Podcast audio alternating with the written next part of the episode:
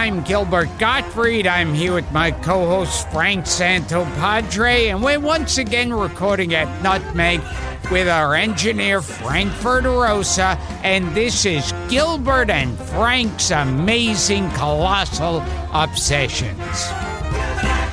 Colossal obsessions. It is. And we were having so much fun with our guest, Mark Malkoff, last week, uh, talking about the 25th anniversary of Johnny Carson leaving the airwaves. Can you believe? I can't believe it. 25 years, May 22nd, 1992. I was in Hershey, Pennsylvania on a, that Friday night watching it. I remember it very vividly. Were you watching it, Gil? When, he Oh, went, yeah. when Johnny went off the air? Yeah, it was with sad. Bette Midler. No, that was the that was the That was- penultimate. In- in- that was the next to last. And that is an interesting point that you bring that up because Johnny and Peter Lasally wanted that episode to be the last one.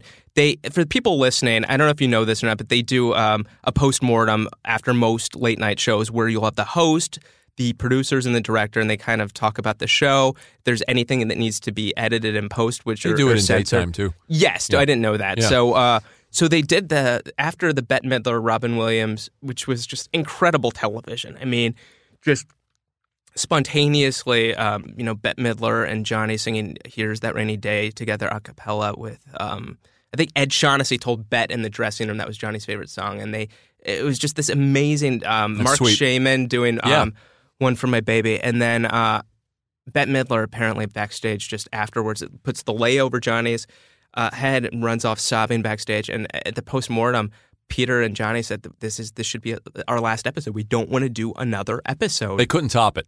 They couldn't. I mean, the last episode had no guests. Of course, you know NBC probably wanted to make this prime time gigantic Of thing. and course. Johnny, the classy man he wanted, just wanted to go out very quietly. And uh, it was the, the guest montage where they had, I think, 55 people set to um, Memories of You with Doc and the orchestra underneath. And then um, uh, it was the first time ever that they showed behind the scenes. And I asked Jeff Sotzing of Carson Entertainment, how did Johnny take that with cameras following him around? That, that, that had never happened. I said, was that hard for Johnny? He said, oh, absolutely. It, it took him a, a, a long time to kind of get get used to that. Dave Letterman did the similar thing on the last episode where they finally showed after 30 years kind of how they put the show together. But Yeah. I, I liked the final episode. It was classy. It was. Yeah. Yeah, you wanted what the audience really wanted was Johnny. Oh, absolutely. They didn't even need guests. And they they was- just wanted the, that one-on-one relationship. really- they wanted to say goodbye. It's true. And then it was very strange for the staff because it was the first time that the staff had been in the audience, most of them. And you had David Steinberg was in the audience, Bill Zehme was in the audience, and you had all these uh, Johnny's two sons and his wife Alex. But the, the, to have his writers and uh, the Tonight Show staff in, in front of him in, in those 400 plus seats in Burbank and for him to. Uh, to say goodbye to America, and then he went Yeah. straight to the elephant doors where a limousine waited to pick him up, him and his wife Alex up, and then the limousine went uh, not too far to the helicopter pad, and then the helicopter whisked them away to Malibu where they had a wrap party with all and Les Brown Orchestra, and it was uh, the first time, obviously, that most people had ever been to Johnny's estate in Malibu, and that's how everything Can ended. you imagine psychologically what was going through Oh, his my head when he just wrapped it for the last time? After, Yeah. I mean, the the the, the What sense. was it, 25 years? No, It was thirty. It was it was 30. it was twenty nine uh, and seven, six or seven months. And Yeah. apparently, I mean, Rick Ludwin, who was vice president of Late and I told me he went to. Uh, he thought that somebody from NBC should say thank you, and went down to Johnny's basement office. And uh, Johnny apparently that day was just jotting down what he was going to say on a, on a legal pad. Fritz Coleman told me that he w- wanted on the last day just to say thank you for, for everything that you mean to me. And you know, he he was just. I think Carson said it was strange, but it was just uh, you know an, another day. And I think that uh, he just wanted to go out on top. Of course. I, I mean, Of he course. Oh, those yeah. the thing that really bothered him was he did not want to become Bob Hope, and those Saturday Night Live sketches. They Oh, you really were telling did, us before we turned the mics on. The Carsenio sketches. that bothered one didn't bother him. Robert Smigel penned these sketches, and you know NBC didn't really want uh, SNL to do it, but Lorne Michaels, to his credit, gives his writers uh, creative freedom, and I, I guess Robert Smigel perceived uh, Johnny as being maybe out of touch and would write these sketches. And I actually just watched this episode of Dana Carvey on with Johnny, and you could. It was one of the rare moments where it, Carvey did uh, his Johnny impersonation for Johnny, and it was just you could tell Johnny. He, he just he was trying to be a good sport about it, but it was hard. It was hard to watch. And apparently, Dana Carvey said that Jay Leno told him. Um, right before he announced his retirement, Johnny was in the halls of Burbank and said, "If they're going to make fun of me, I, I'm I'm I'm I'm out of here." And that was, I think, right before the Carnegie Hall where he announced his retirement. But he just did not want to be perceived as as Bob Hope, and th- those sketches really, hanging on too long. yeah, and the sketches bothered him. That one, the Carsenio one, He apparently always had a he always had a contentious relationship with Saturday Night Live. It was. I mean, since, since they the- knocked the Saturday reruns off the Yeah, the, the Chevy Chase, uh, the Tev- Chevy Chase New York Magazine piece, Yeah. saying that he would be uh, like maybe the the rain, and uh, he he definitely had a huge problem with SNL, and um, I think that last year he when he started having problems with the show, the bookings stopped for Dana Carvey. I don't think Victoria Jackson did the show after that, and he. Uh, I mean, his final week, he, he took a shot at Saturday Night Live in, in the monologue. They did a cold open. I think Woody Harrelson, Vanessa Williams season finale of 90 would have been 92. And they did a cold open that Smigel wrote. And um, it was, you know, Ed, be, Phil Hartman being drunk for the finale. And uh, it, Johnny just, he just, it really got to him and he took a pot shot. I said, he, the monologue was, this was the final week or two of, of, of, uh, of the show. He said, um, and, pr- and NBC programming, um, next year they're actually going to make a comedy version, version of Saturday Night Live. And That was his, that was his joke. He said, and then he said um, something about striking back or something, you know. Are you old enough to remember that this that before SNL debuted in '75 that that's that slot was was a Carson rerun on Saturday night? I you know I know that that's why Ebersol and um and and Lorne Michaels that's that's why Johnny want, wanted something to replace it but I, that's amazing to think about Yeah, that that's I mean Johnny just thought that it was too much of the Tonight Show and that's what Yeah, it yeah was one of the few nights I got to watch Johnny Carson because I didn't have to get up and go to school. Yes. It's like Carson, he made a few like, you know, there was the famous ad lib about Chevy Chase saying he couldn't ad lib a fart. That was the cast. He Johnny watched Good Nights, and they had like a minute or two to kill. Um, but he he said that about the cast, but he definitely was was ticked about that Chevy Chase New York Magazine story, which is not Chevy's fault, and they became friendly with the card game years Yeah. later. Yeah. Yeah, But I mean, oh my gosh, I, I, there's this episode. It's really hard to watch with Gallagher and Chevy Chase and Chevy on, on you sure it's not Gallagher too? and um, Chevy Chevy takes a shot at Gallagher. Gallagher tells a joke on panel and it doesn't go well, and Chevy d- gets a dig in, and then the rest of the episode is Ga- um, throughout the episode is Gallagher taking shots at Chevy, and the audience really loving this, and Johnny. It just cuts to Johnny, and he's he's loving this. I think I think uh, I, I definitely think with some of the SNLers. He um, he would have them on occasionally, but he was just loving Chevy getting uh, beaten up uh, verbally by Tell, Gallagher. tell us about putting the show together. Tell us about booking the show. And because if, for people that aren't familiar with the podcast, and again, we'll plug it because it's great, the Carson podcast, you have a lot of behind the scenes people too.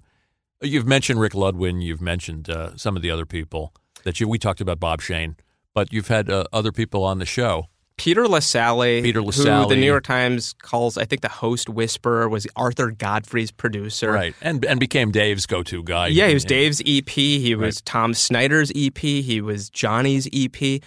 Peter was somebody I really wanted on. I got a message to him within, uh, I think, like a half hour. I got a call from CBS Television City, and I and um, his charming assistant Chris had Peter's uh, um, uh, hold for Peter, and Peter. I- I basically said, I know you don't do interviews almost ever, and I know you, you hate them, but this would you do not know how much this would mean to me. And he, he the reason he said that he would do it is because of my email, and he's like, it's it was genuine. I said, I know it was, and I went to T- Television City, a CBS, where they did Jack Benny, and I mean they do right now they do um, what Price is Right and Bill Maher. Bill Maher's still there, yeah, but I mean they. Oh, all in the family. I mean it's so historic. sure. And I went to Peter's office, and uh, it was amazing talking to him. I mean he, I don't know if you guys know his background. Holocaust survivor. He knew Anne Frank. He I don't know. I don't know. That's really fascinating. He's, he's a remarkable man. He he was an NBC page, uh, and then he worked for Godfrey, and um, he Your favorite, Gil. Oh yes, the Arthur Arthur, Godfrey. Godfrey. was a major anti-Semite.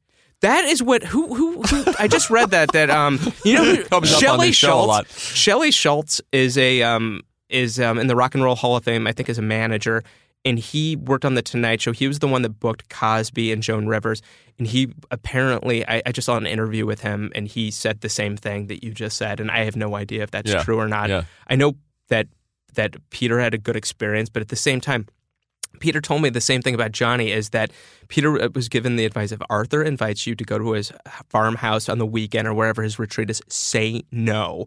Just say no. And he always would. Uh, because if they get to spend time with you, they, they might get to not like you. And uh, apparently, Bob Shanks said the same thing to to, to Cavett about Jack Paar. Don't go away with so them. keep Don't- that professional distance from, Yes, from, from these apparently so. I tried to do that with Gilbert. Yeah. but you know, getting to it hasn't Godfrey, worked. Peter Lasally was telling me, and I've done research.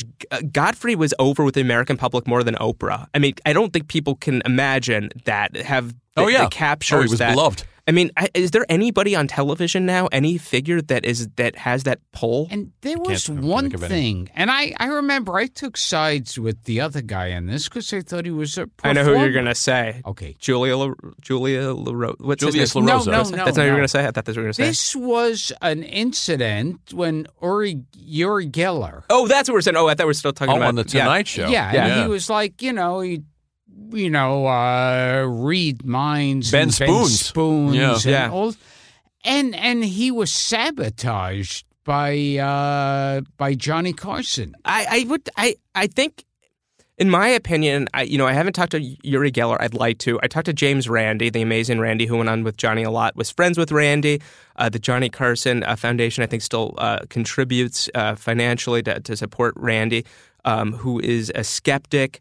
He uh, basically told Johnny he, he told he took him through the entire appearance. He said, "Do not let them use their own spoons. Don't let them use their own equipment.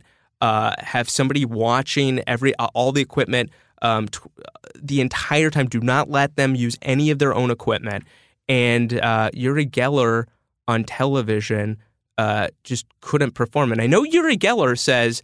Uh, in his defense, he says that uh, you know you had this person that just that didn't believe. There's a lot of negativity in the room, and uh, I, I'm paraphrasing, but he basically said that you you can't always pull that off. But it was a very uncomfortable.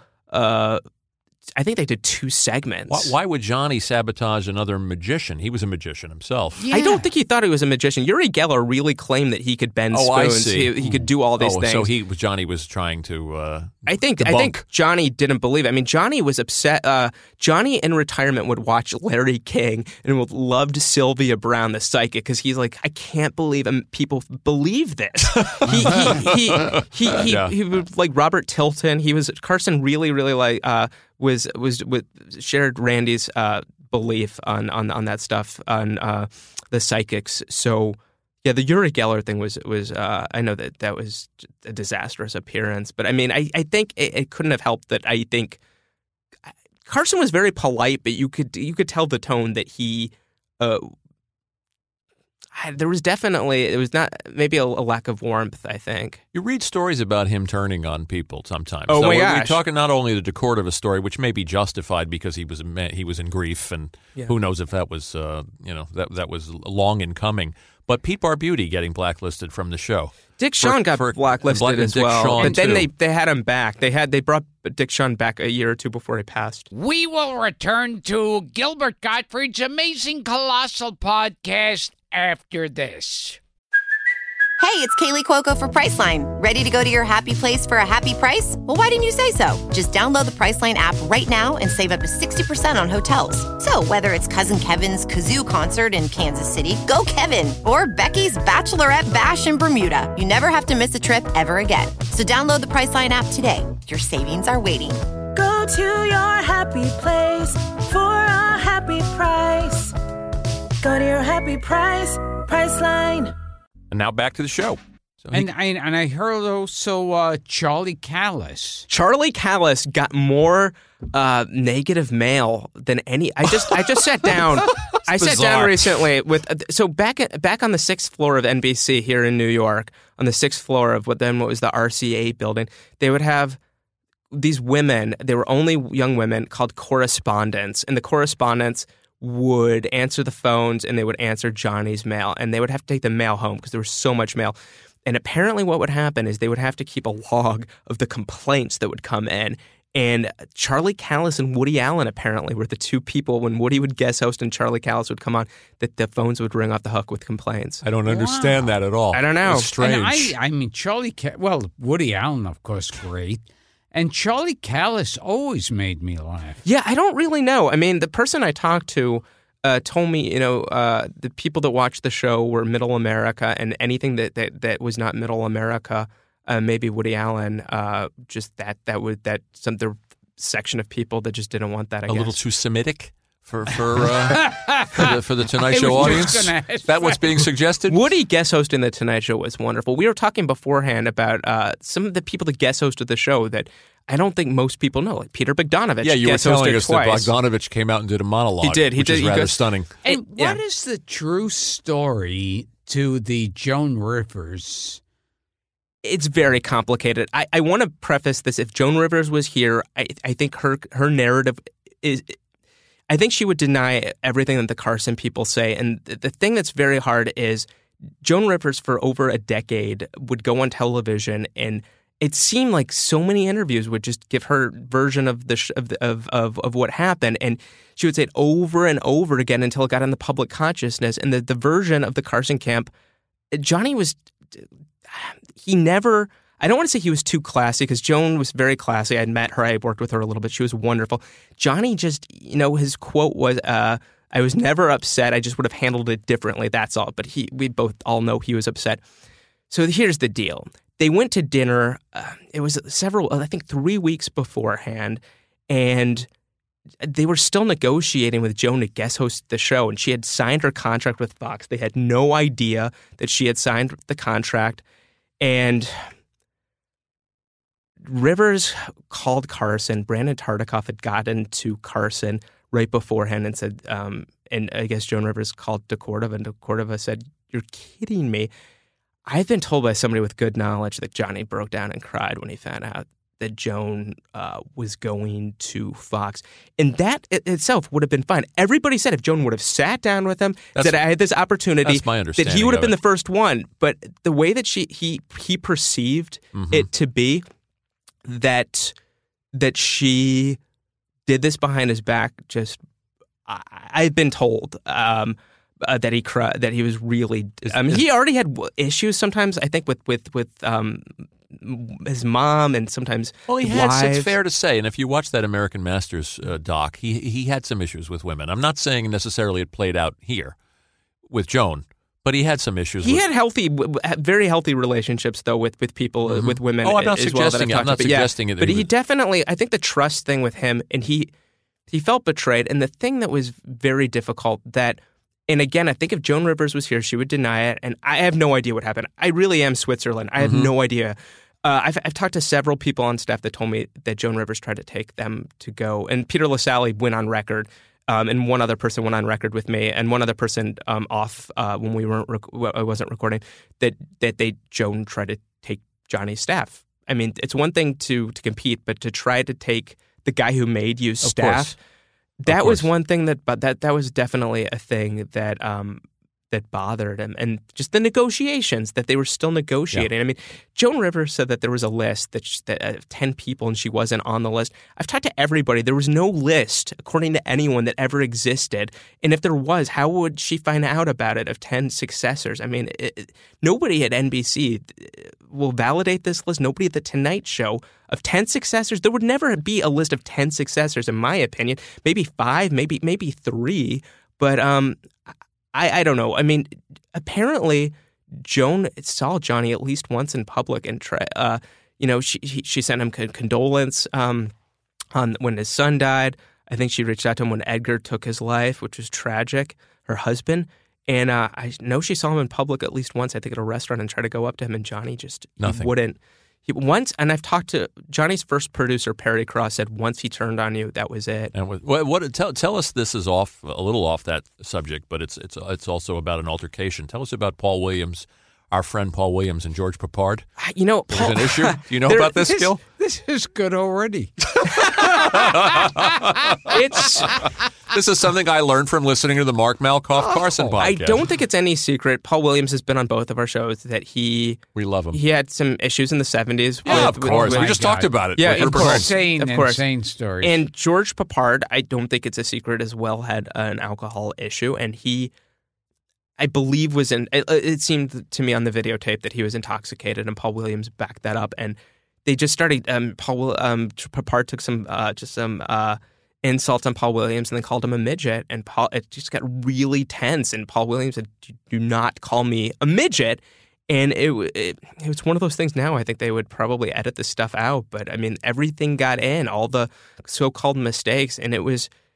I think Paul Williams said when he got sober, he had a lot of empathy for um, for George Peppard, but that stuff would, would happen. I mean, they had back That's in the green room. They had alcohol back for the green room. I mean, I think a lot of shows like Leno, they had the alcohol for And the guests. All of the Yeah. game shows, A lot of booze they at the used game to be shows. Blasted. yeah. I didn't, I didn't know that. They would, they would. I, I heard they would wheel around carts of uh, every alcoholic beverage you want. So these guests would be bombed out of their skulls. Letterman at, at CBS, the, the guest would have to ask for it. They had it under lock and key, but if somebody asked for it, they could have it. But I think it depended on the show. But the, in the green room, um, there was alcohol. And do you know? uh, uh, So when you see the camera pan the audience, there there's a kind of like a little doorway. That's called the well, and that is um, leads to the green room. And the well is where a lot of comedians would watch. Like, let's say Jimmy Brogan went over for Seinfeld's first debut. He would a lot of the comedians would congregate in the well, and right behind that would be where the green room would be. And speaking of Brogan, I was telling you a little bit this about the show.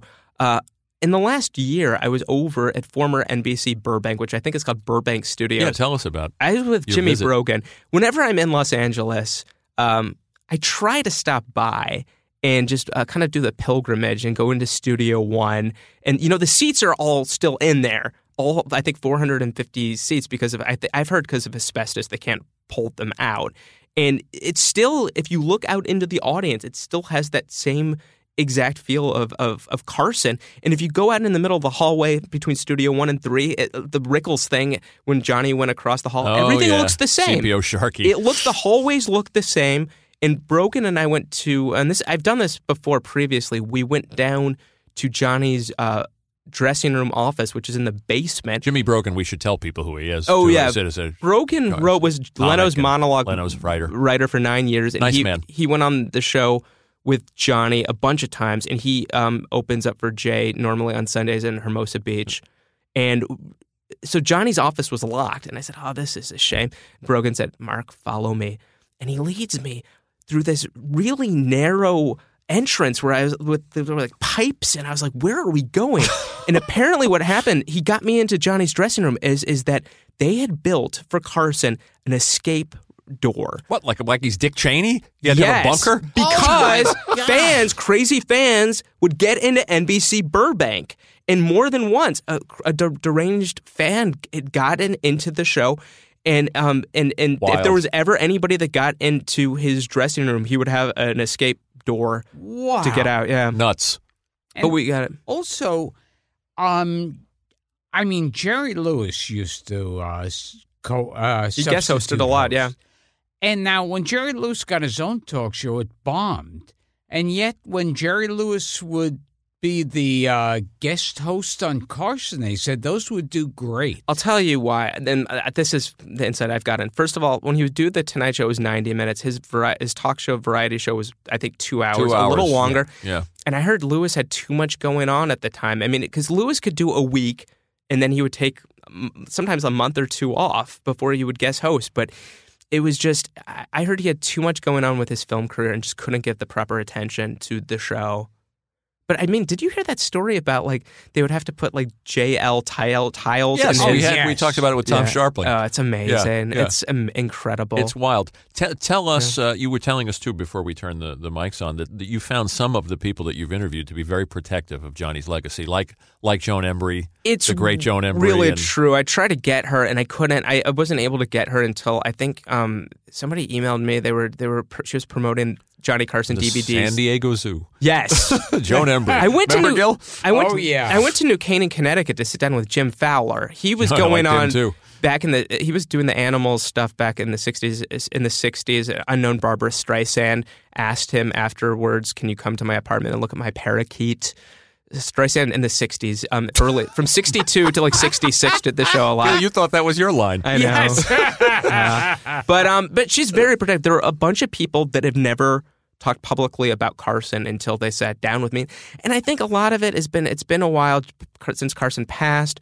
Um, I think They- the documentary they're happened. protective of of. Uh, They are. I mean, all those books were always the na- all negative. I mean, But his The one guy who I I mean this sounded like a really kind of sleazy, uh, and that was the mm, best known as the bombastic. oh, bombastic Bushkin. Oh, Henry. Yeah. Yeah.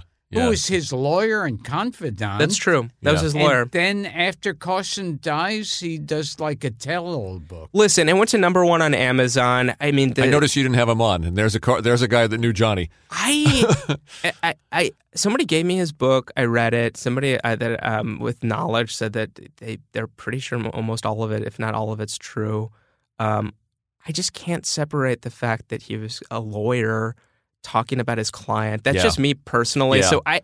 I haven't sat down with him. P- Perhaps that would will change. Listen, I want to get Wayne Newton on. I've tried to get Melissa Rivers. I'm trying. Paul Rodriguez. I've reached out. I'm trying to sit down with people that did not have good experiences, and I haven't been able to sit down I don't with think them. Jamie Farr had a very good experience. Really? Yeah, I don't think. Yeah. Well, Okay, I'd love check- to sit down check with in, him. Check But I've that. tried to Hope sit I'm down not telling with- tales out of Oh, school. what Listen, was some of the bad experiences? Wayne Newton showed up to uh, NBC Burbank, got past security, got into Johnny's office, oh, and that's said, famous. "If you're gonna, Oh, yes. yeah." So I mean, that was one. I know Paul Rodriguez said apparently on um, he he was on panel, and then the next actress came out, and apparently uh, Rodriguez made a joke during it in a commercial. Johnny just turned on him and swore at him, and that he was finished.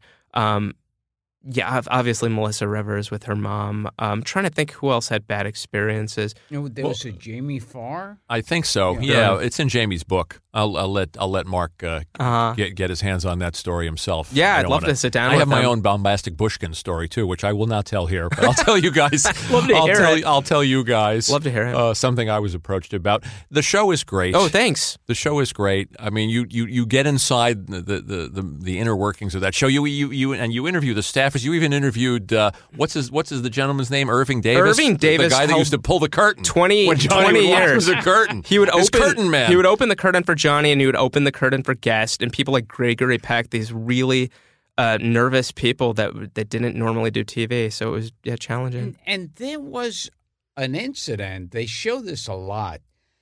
I mean, everyone always talked about Carson and McMahon's drinking.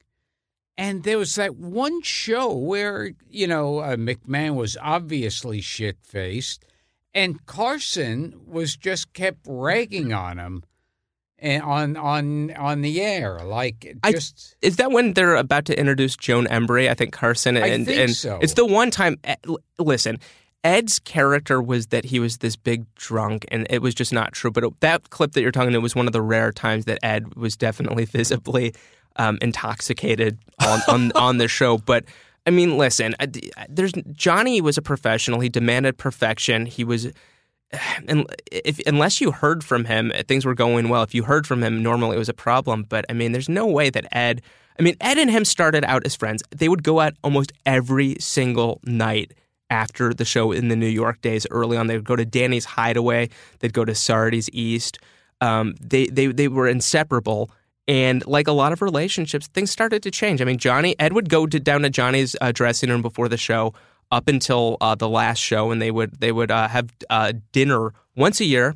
Uh, whereas Doc and Johnny would go on vacation together. So, uh, I mean, you know, Yeah. I mean, they survived 29 plus years, almost 30 Oh, years together. Oh yeah, But their dynamic Well, you definitely watch those changed. Karnak sketches, and I watched a bunch today prepping for you, and their timing. I Oh, mean, my they're- gosh. they're really they're an underrated comedy team. oh yeah. you Sis Boom Ba, the Kevin Yeah, Sis- McCollin yes, joke. yeah. Kevin The sound of a sheep that. exploding. Yeah, Yeah. Sis Bum. Bu- Yeah. Sis, yeah. Sis boom ba. Ba. Yeah, it's amazing. Yeah. It's yeah. so- So, well, they were they were they were they had wonderful timing. They had wonderful chemistry. Has anyone heard from Doc? By the way, Doc is 90 years old. He's in Tennessee. I have his cell phone number. I've talked to him thrice on the phone, and he does not know what a podcast is, apparently. I'm having that problem booking this show Yes. with a couple of people. I, you who know, I won't I'm mention. Not giving up hope, but I have to say, Doc was really funny when he would. Oh, be- God. when he Oh, would yeah. sit in Ed's chair So was when Ed Newsom. wasn't there. So yeah, was Tommy Newsom. Funny. Newsom was really good too. I mean, I think that, that they really lucked out on in terms of the, the personalities on that show. There was nothing like it. It was a special time. Not only a great talk show, but it was it, it was that time in show business history. It was it was the right show for the right It was, time. and you know these amazing people like Dave Letterman and Shandling guest hosting that show. I mean, it, and George Carlin. George Carlin was show, and amazing. everybody. And I want I want to say Johnny was secure enough with himself as a performer to have guest host. Whereas unless Jimmy Kimmel is is is uh, had his uh, he had to take some time off recently, or Dave Letterman had his heart issues, it never happens. I mean, Jay Leno only gave up his his, his seat once to who? Katie Couric. Right. That was it. Brandon Tartikoff tried to get him to do Fridays to Rosie O'Donnell, and he just wouldn't do it. And that's Jay's prerogative. That's every host. It's their show. Uh, Mark, the show is great. Uh, the Carson podcast. I'm going to recommend a couple of episodes I listened to. I love the Fred Silverman one. Now, there's a guy we got to get on this Oh, show, oh my Fred God. Silverman. So we're going to hit Mark up. And Uh, and he was the producer of Thicke of the Night. Oh my God! You guys can do an hour. And you Maybe had two. Pete Barbutti, all the old Carson staples. You had Kreskin, you had Jim Fowler and Joan Embery. We talked about Ed Ames. You got a lot of great behind the scenes people. David Say, remember David Say? Oh my God! Yes. Yeah, uh, it, it's uh, it- it's it's an education, and it's like like this show. It's a time capsule. So where can people get it? CarsonPodcast.com on iTunes, Carson Podcast. Wherever fine podcasts are sold. Exactly. And I will give a shout out to Alex Brazel, oh, yes. our pal, the guru.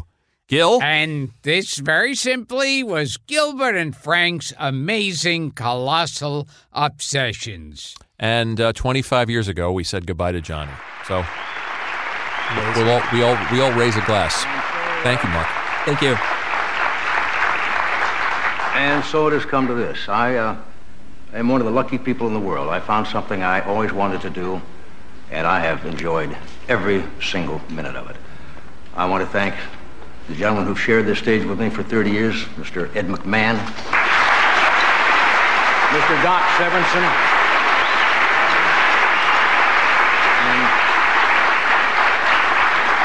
and you people watching, I can only tell you that it has been an honor and a privilege to come into your homes all these years and entertain you. And I hope when I find something that I want to do and I think you will like and come back that you'll be as gracious inviting me into your home as you have been. I bid you a very heartfelt good night.